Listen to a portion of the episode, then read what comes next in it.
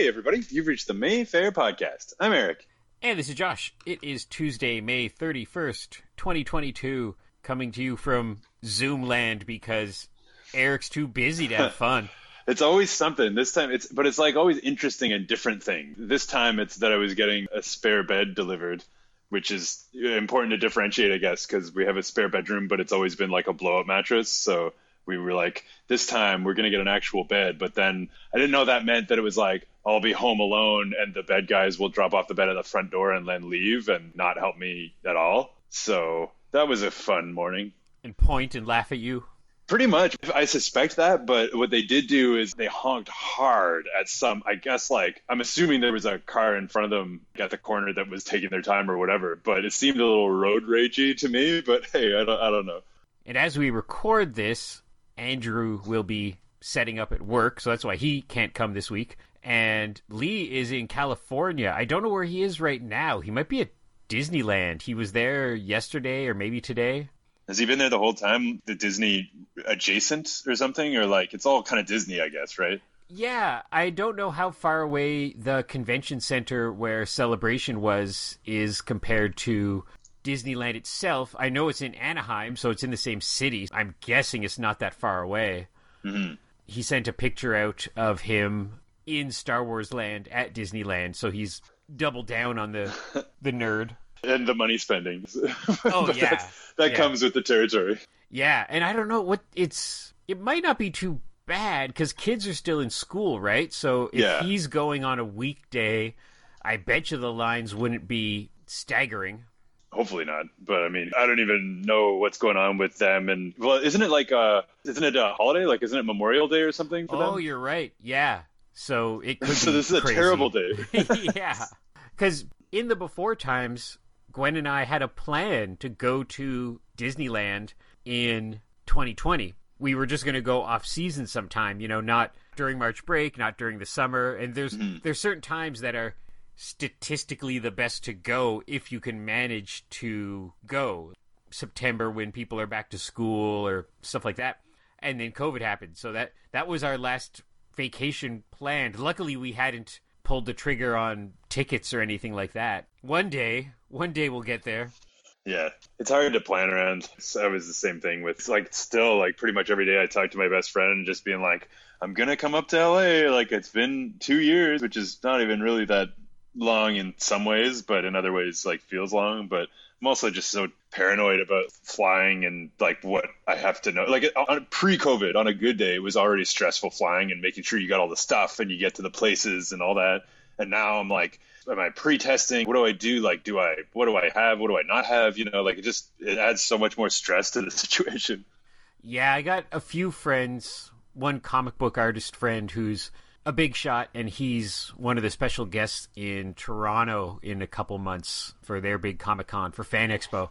Oh, nice. and he said that's the only one he's going to because they're all back now. Like he could probably go to a dozen in North America over the summer, but it's income that he's missing out on. But it's just that I've also heard a number of people like, "Yep, went to the con and I got COVID," and so Jeez. it's tough. You know, it's that wanting to get back out into the world and people keep telling stories of getting COVID. So hmm Well, and especially when, if you're doing meet and greets and photos and stuff, it's like I don't want to say you're like begging for it, but I mean you're putting yourself in a situation where you're right there with strangers.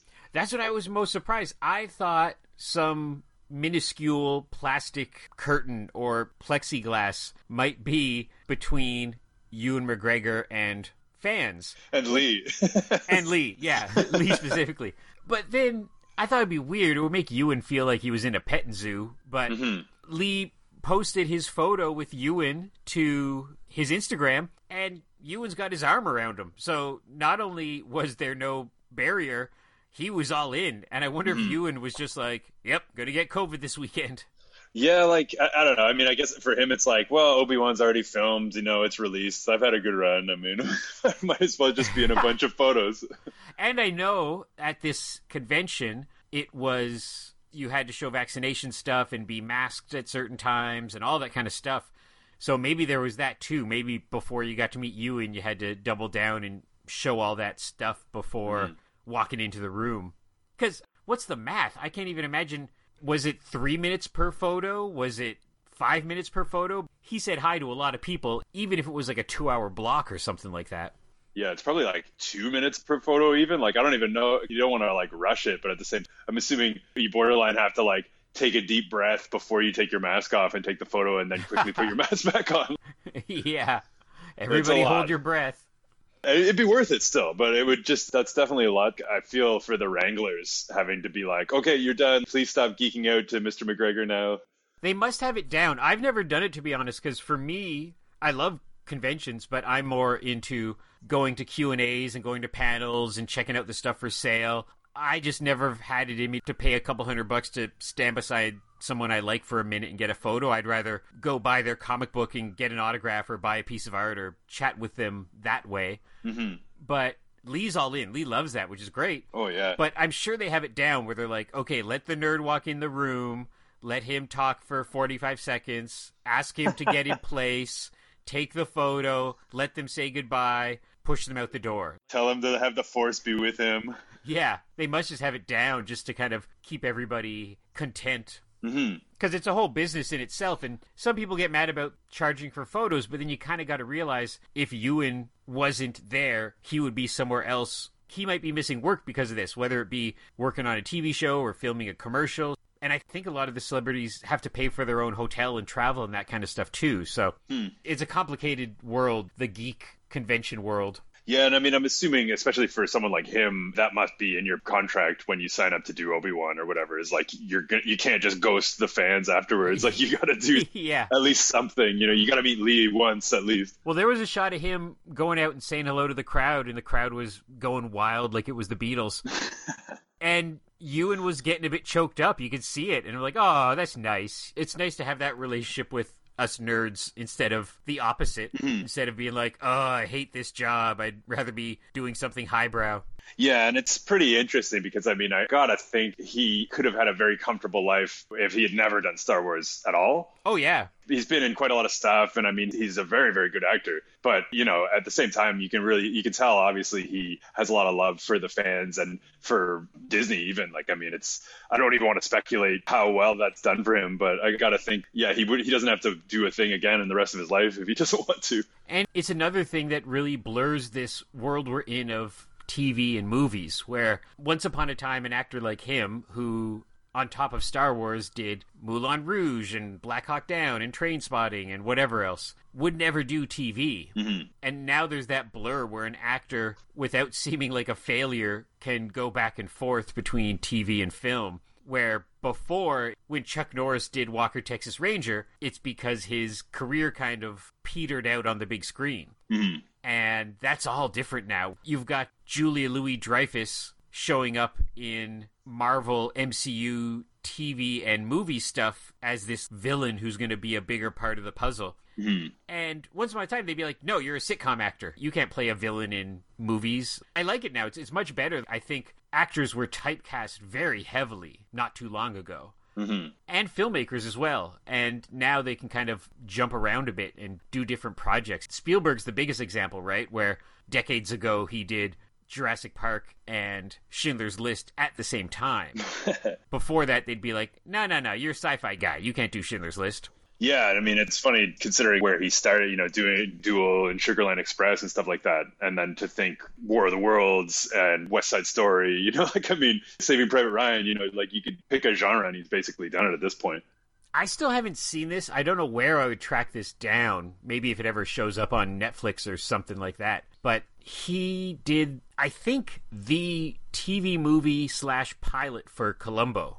Oh, really? And he was a kid. He was like 21 or something like that. And that I think is technically his first movie, TV movie. I think he did it before Duel. Mm-hmm. And he was doing the night gallery and stuff like that at a crazy young age because he basically crashed the system and made some made a short film and that got him in the door. But yeah, I really want to watch that. It would have no fingerprints of him as a filmmaker, I'm sure. Mm-hmm. It wouldn't be like, oh, that's very Spielbergian, but I, Yeah. I still want to see it. Yeah, it's kind of like that with the early John Carpenter stuff, where like you kind of get there's someone's watching me and whatever stuff like that. Like you get sort of little peaks behind it, but it's not I don't know. I mean, there's still going to be people who watch that stuff and are just like, oh, brilliant, visionary. But at the same time, it's like, you know, they still got to find their way. Or like Dark Star, John Carpenter, like that's another good example where you're just like, okay, it's not perfect, but you see the inkling of the inkling to come. I've got to see that Elvis movie. I've still never seen the Kurt Russell, John Carpenter. Was it a TV movie?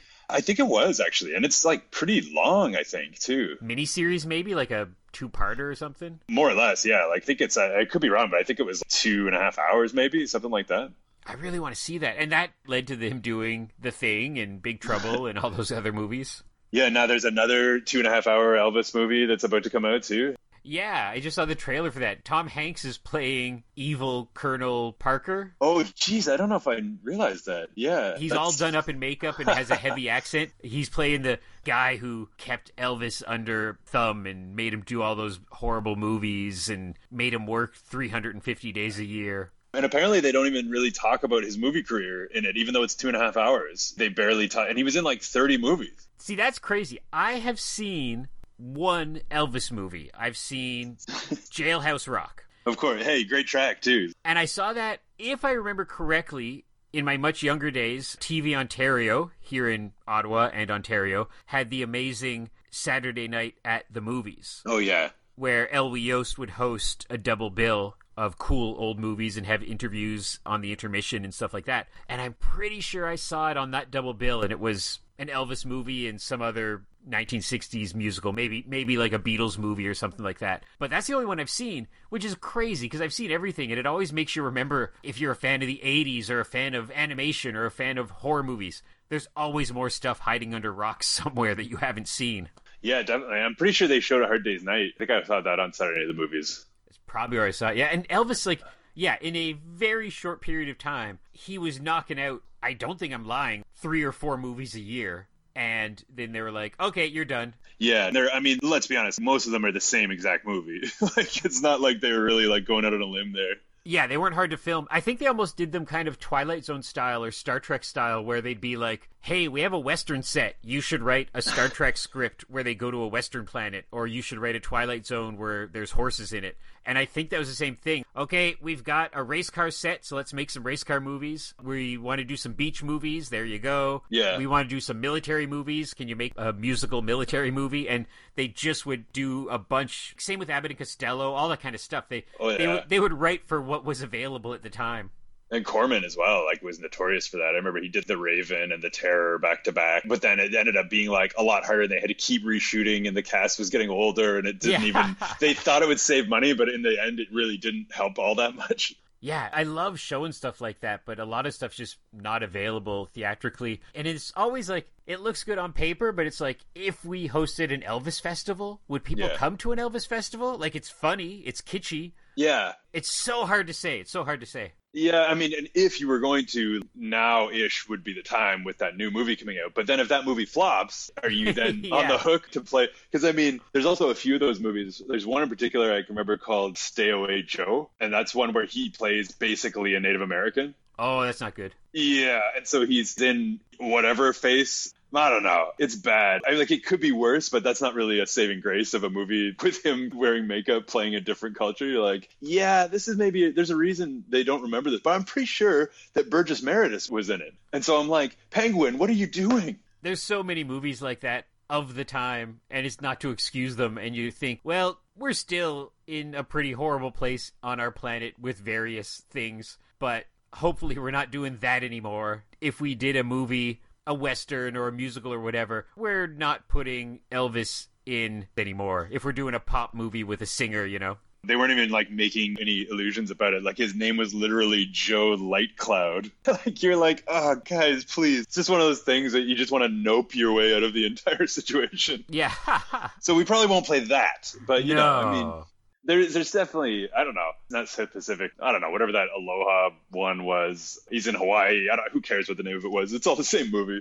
I think Lee got a box set of Western movies and a bunch of them were John Wayne And he said a lot of them are cinematically, historically important. And it's like because of the filmmaker or Jimmy Stewart's in it or, Right. or something like that. But he's like, oh, but now we all know that John Wayne was a monster. Should we be playing these for the other reasons? Or would people be too mad and be like, I don't want to watch a John Wayne movie? So it's deserved that these people are called out nowadays. But it's also tough. If you are to gallows humor, laugh at it, you're like, oh, just everybody was bad. They're all bad. Yeah. Everybody was bad. I saw a tweet the other day where someone was like, "The reason you haven't seen a biopic about John Wayne is because there isn't a screenwriter good enough to make him not look like an asshole." Yeah, which is yeah. which is accurate. So I'm like, well, that's true. But at the same time, you know, as someone pointed out, I mean, that's actually better fodder for a movie than if he was like the best guy that everybody. You know, not everybody, but I mean, a lot of people seem to think he is. Like, if you actually told the truth, that's a pretty fascinating story. It's difficult to watch, but much more fascinating.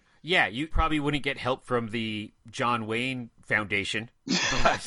No, it would be worth it. And after that, I heard there's this movie I'd never even heard of, 1937, called Idol of the Crowds. It's noteworthy because it was John Wayne in an early role, but he plays a hockey player. oh wow. There's like shots of the ice and the old time scoreboard, and he's like skating around, scoring goals and stuff. And it's only an hour long, so it's a perfect Josh special of a length. But it's still like, I mean, you can imagine it's just typical, whatever. And oh, they try to get him to throw the big game, and then he doesn't, and every, everything's fine in the end. One of those. But it was pretty fascinating to see. Like, you don't really think of 1930s John Wayne so much. He's just sort of a guy like still kind of a struggling actor at that point and i don't know to think of him playing hockey is just very weird like I wonder if he actually was on skates or if they did the old him shuffling around in sock feet and then cutting to skates and then like Probably. cutting cutting to a stunt person checking somebody. I think there's a lot of stuntman because there's there's a scene where his legs and the puck and stuff, but you're like, okay, that's pretty much definitely not John Wayne at that point. Like Yeah. I would, he probably did not do any skating. Okay, so now that we've rambled on about a bunch of different stuff, let's actually Yeah, a bunch of jerks. let's actually talk about movies we are screening starting on Friday, June 3rd. oh yeah, big one in particular. Let's get these other movies out of the way. Yeah, yeah, those other junkers. No, no, it's all good stuff. Madeleine Collins is a French Hitchcockian mystery. Oh, It stars Virginie Efira, who we just had on screen recently in the bonkers Paul Verhoeven nun movie called Benedetta. oh yeah, jeez. And she's a big shot over in France. Like, I think she's there. I don't know, Cate Blanchett. It's funny that when we talk about it being a small world, and we're like, no, it's an enormous world because all of our pop culture and celebrity is different despite us all having the same internet and Netflix and everything like that. Mm-hmm. So, yeah, she's like a big award winning actress over there who here really, besides for art house Mayfair type places, nobody knows. But this is a movie that it's one of those where I'm not trying to find out too much about it because as soon as that word Hitchcockian gets thrown in there, that means there's some twists and turns. And sometimes these movie critics, it's like they're writing an essay for school. They're not actually critiquing and avoiding spoilers. They're just giving you the synopsis. And I'm like, I don't want to know the mystery movie's ending. I want to just go watch it. I'm intrigued. You had me at French and Hitchcockian. Yeah. So I- I'm already sold. Then another French film set in the 1960s called Happening, and it is very timely, kind of a heavy subject, but very timely. It's about a young woman in the 1960s who faces an unwanted pregnancy in France, where at the time abortion was very illegal. Yeah. And especially someone like me who tries not to follow the news too much because it's all depressing, but I watch John Oliver and Colbert, so that's where I get my news from. With everything happening in the Supreme Court down in the States right now around Roe versus Wade and stuff like that, uh, this is very timely and a highly acclaimed drama. It is 99% all critics, 100% top critics at Rotten Tomatoes, which makes me laugh all the time because I'm like, who's that 1%? Yeah. Who's that one person? That always happens, especially every time people start pointing out that something's 100%. I f- I feel like within a week, there's always that one. Hey, you know, I hesitate to say one guy, but it's usually one guy. Yeah. Who's like, uh, you know what? Uh, maybe not that good. And you're like, Yeah. you just felt like you had to be contrarian. I feel like. Then we have a Italian film, so three for three on foreign films. Ho ho. It's the Ottawa premiere of a film called Mondo Cane, which is a post apocalyptic adventure with two 13 year old orphans. The kind of Hollywood pitch in the press release was it's Mad Max meets Waterworld meets, and they just kind of named like a bunch of post apocalyptic movies. Why'd you name Waterworld? It was like, that's not that helpful. That was in there, and I was like, wow, really? Waterworld? Mad Max, sure, but yeah, if you're gonna pick, I don't know. That just seems like I don't even hate Waterworld, but it just seems maybe not the thing you want to like point out on the poster. yeah, I love these kind of movies. These kind of kid adventure movies, and it's not like I say adventure, but it's I don't think it's like Goonies per se, but it's about two 13 year old kids in the post apocalypse trying to survive. Yeah. And it looks really cool. It was Venice Film Fest Best Film and Grand Prize nominee. So that's three foreign films. We're very highbrow this week. Man, and that also that sounds like they're like totally different movies. I Yes, didn't, I didn't yeah. expect you to end on a post apocalyptic French film. Or Italian film. Italian film. Oh right, my bad. I got confused by the two French films, Yeah, and now I yeah. think everything's a French film. And then to wrap things up for the week of June 3rd, at long last, we have the new Nicolas Cage epic, which it's been abbreviated down to Massive Talent. Okay. Because it's one of those things where somebody said it's the same thing that happened with Birds of Prey. It had a really long title and it was confusing people.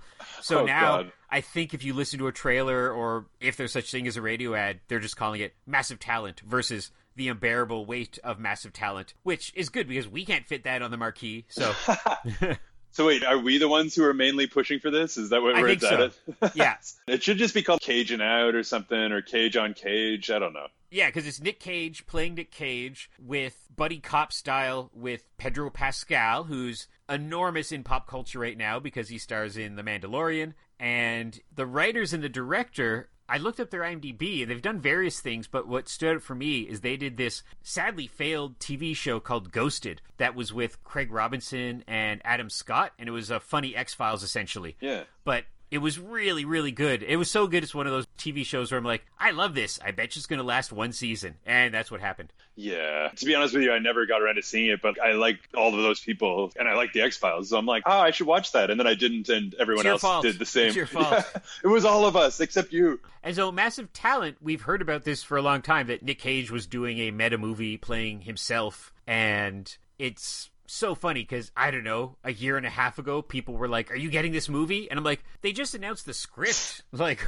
we got to wait a little while. Yeah, I was probably the worst for that, to be honest. But it's just because, Yeah. like, I- I get excited about these things a year or two in advance, and pretty much I'm excited for all of his movies until I see them, and then sometimes they're good, sometimes they're not as good. But this one, I've just been so hyped for a while, and, it, and it's kind of interesting because they brought him the script, and it was obviously written for him directly, and then he said no, he didn't want to revisit his past films, he didn't really want to like make fun of himself. But then I think the director, the writer director, whatever, you know, got in touch with him directly and just basically kind of pleaded with him It was just like, just read the script. I'm a massive, massive fan. Like it, it makes me think of if it was me, you know. I'm just like, Yeah. please, Mr. Cage, honestly, this is so good for you and all of us in the world. And he kind of just began. I think he saw it through the director's eyes, you know, rather than putting his own spin on it and kind of getting hung up on his own past kind of thing. So it's pretty amazing. It's very likely they would have made it regardless, but gotten, I don't know, who do you get that isn't Nick Cage? Like, I mean, Christopher Walken, maybe? Like, I don't even know. I always think that with a movie with such specificity to a real person playing a mock version of themselves, mm-hmm. like this one, or say being John Malkovich, mm-hmm. If they just say no, do you make up a different version of the script and do a tiny little rewrite and then get Jeff Goldblum on the phone? Yeah. That must have happened before, and on one of these movies where somebody's playing themselves, they must have had something where where the real life person was like, "Nope, don't want to do that." For sure. Well, and I could see someone like Travolta doing it, maybe, or in a different world where he wasn't who he is. Mel Gibson, maybe, uh, like you Oh, know, yeah, but just, yeah, like there's lots of people who've had, or Willis, even, you know, like I mean, there's lots of people who have had an illustrious career that are sort of in out. But I mean, all of that to say, like, I'm very, very glad that he said yes and they did it, and I'm shocked. I think we're all shocked that I haven't seen it yet, but I'm just I had COVID basically when it came out or when the movie came out, not when COVID came out. So it just kind of like is a happy accident that it's gone this far and I'll get to see it at the House of Cage with some friends and I'm going to be there Saturday night, opening night, I guess. Yeah, you knew we were gonna get it, so Yeah, it was like no, no, I'm not gonna say never in doubt, but it was like pretty much never in doubt. And now I'm at the point where I'm just like, I told Andrew when I was in on Saturday, I was like, I'm gonna fight anybody to get that poster, and he gave me a look, and I was like, all right, well, I won't fight you, but like anyone.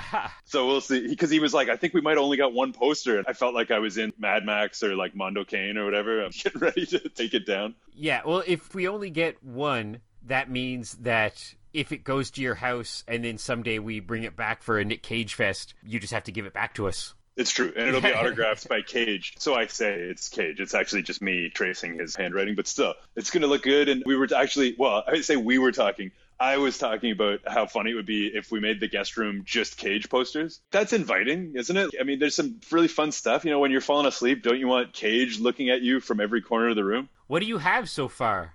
Up on the walls, currently, we've got Mandy, obviously, Prisoners of the Ghostland, obviously. I think those are the only ones up currently, but I did have Color Out of Space was up and then briefly got taken down and will end up back again. I've got Jiu Jitsu, which probably is a rare one, but it's also funny because it's like visually not that interesting. Like Yeah. it's just he's just sort of there. But man, I think I must have a couple others too. Like I would, I think I have at least six or seven. I just like collecting them. Do you have mom and dad? Uh, you know what? No, I don't. I guess. Huh. If we have one, we can give that to your collection, and then same thing. Just we need it back if we ever have a Nick Cage fest. Because I should be collecting these. I mean, even the not great ones. None are bad, of course, but any the, the ones that aren't as great. Sometimes those are just. I should have a Willy's Wonderland one, but I don't even know if that happened. I, I don't think. Oh yeah, does that even have a theatrical poster? I doubt it, but I mean, I have the shirt, so that's half the battle, I guess. But yeah, I, I, thought that would be uh, funny just to start, you know, get a couple more frames and uh, get those up and have have a full on cage room.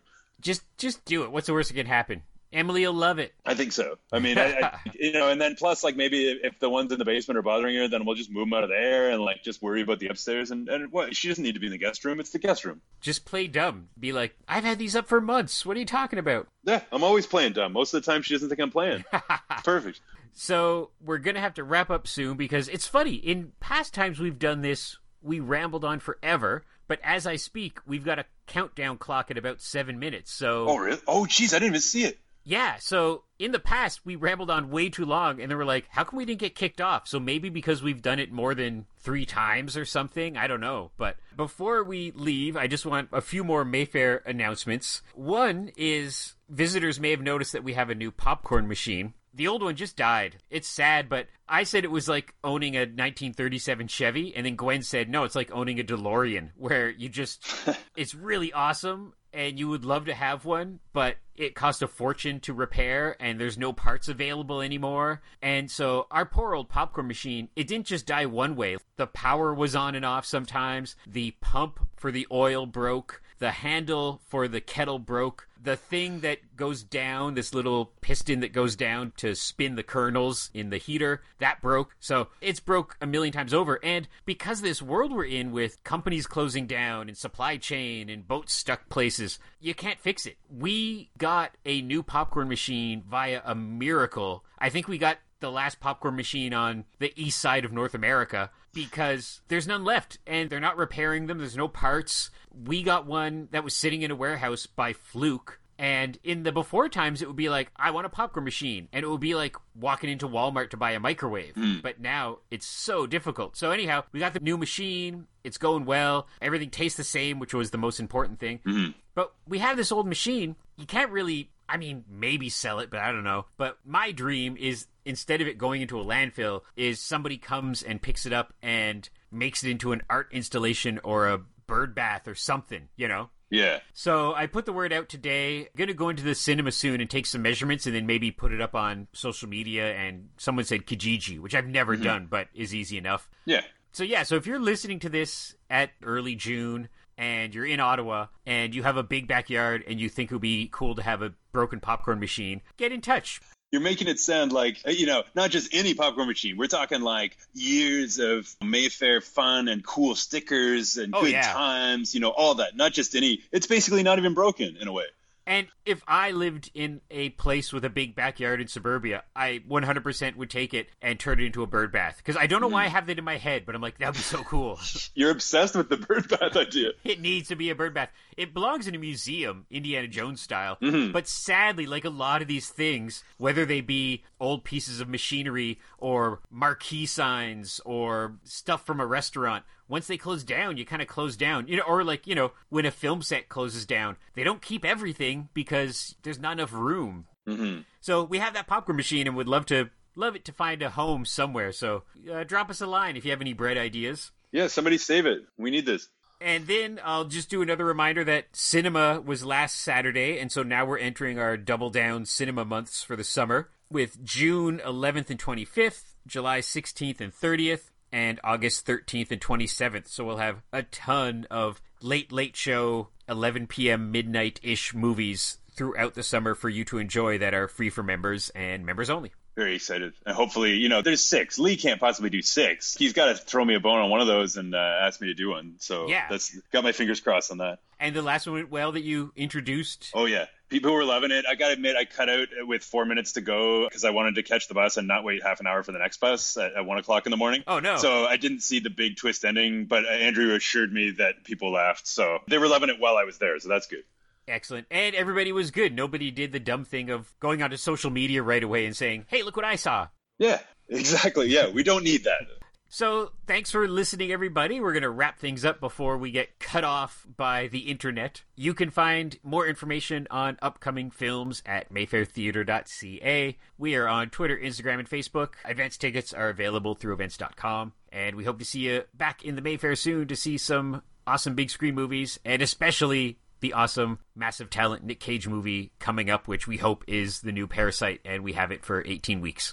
Hooray for Cage! Thanks, everybody. Bye. Bye. Oh, now I get to struggle to put together a queen size bed frame by myself because I'm too stubborn to wait for Emily. You and the cats have got this.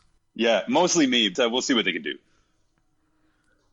Battlestar Galactica will not be seen tonight because of the following special, but will return next Sunday at a special time, 10, 9 Central and Mountain, following the new Roots.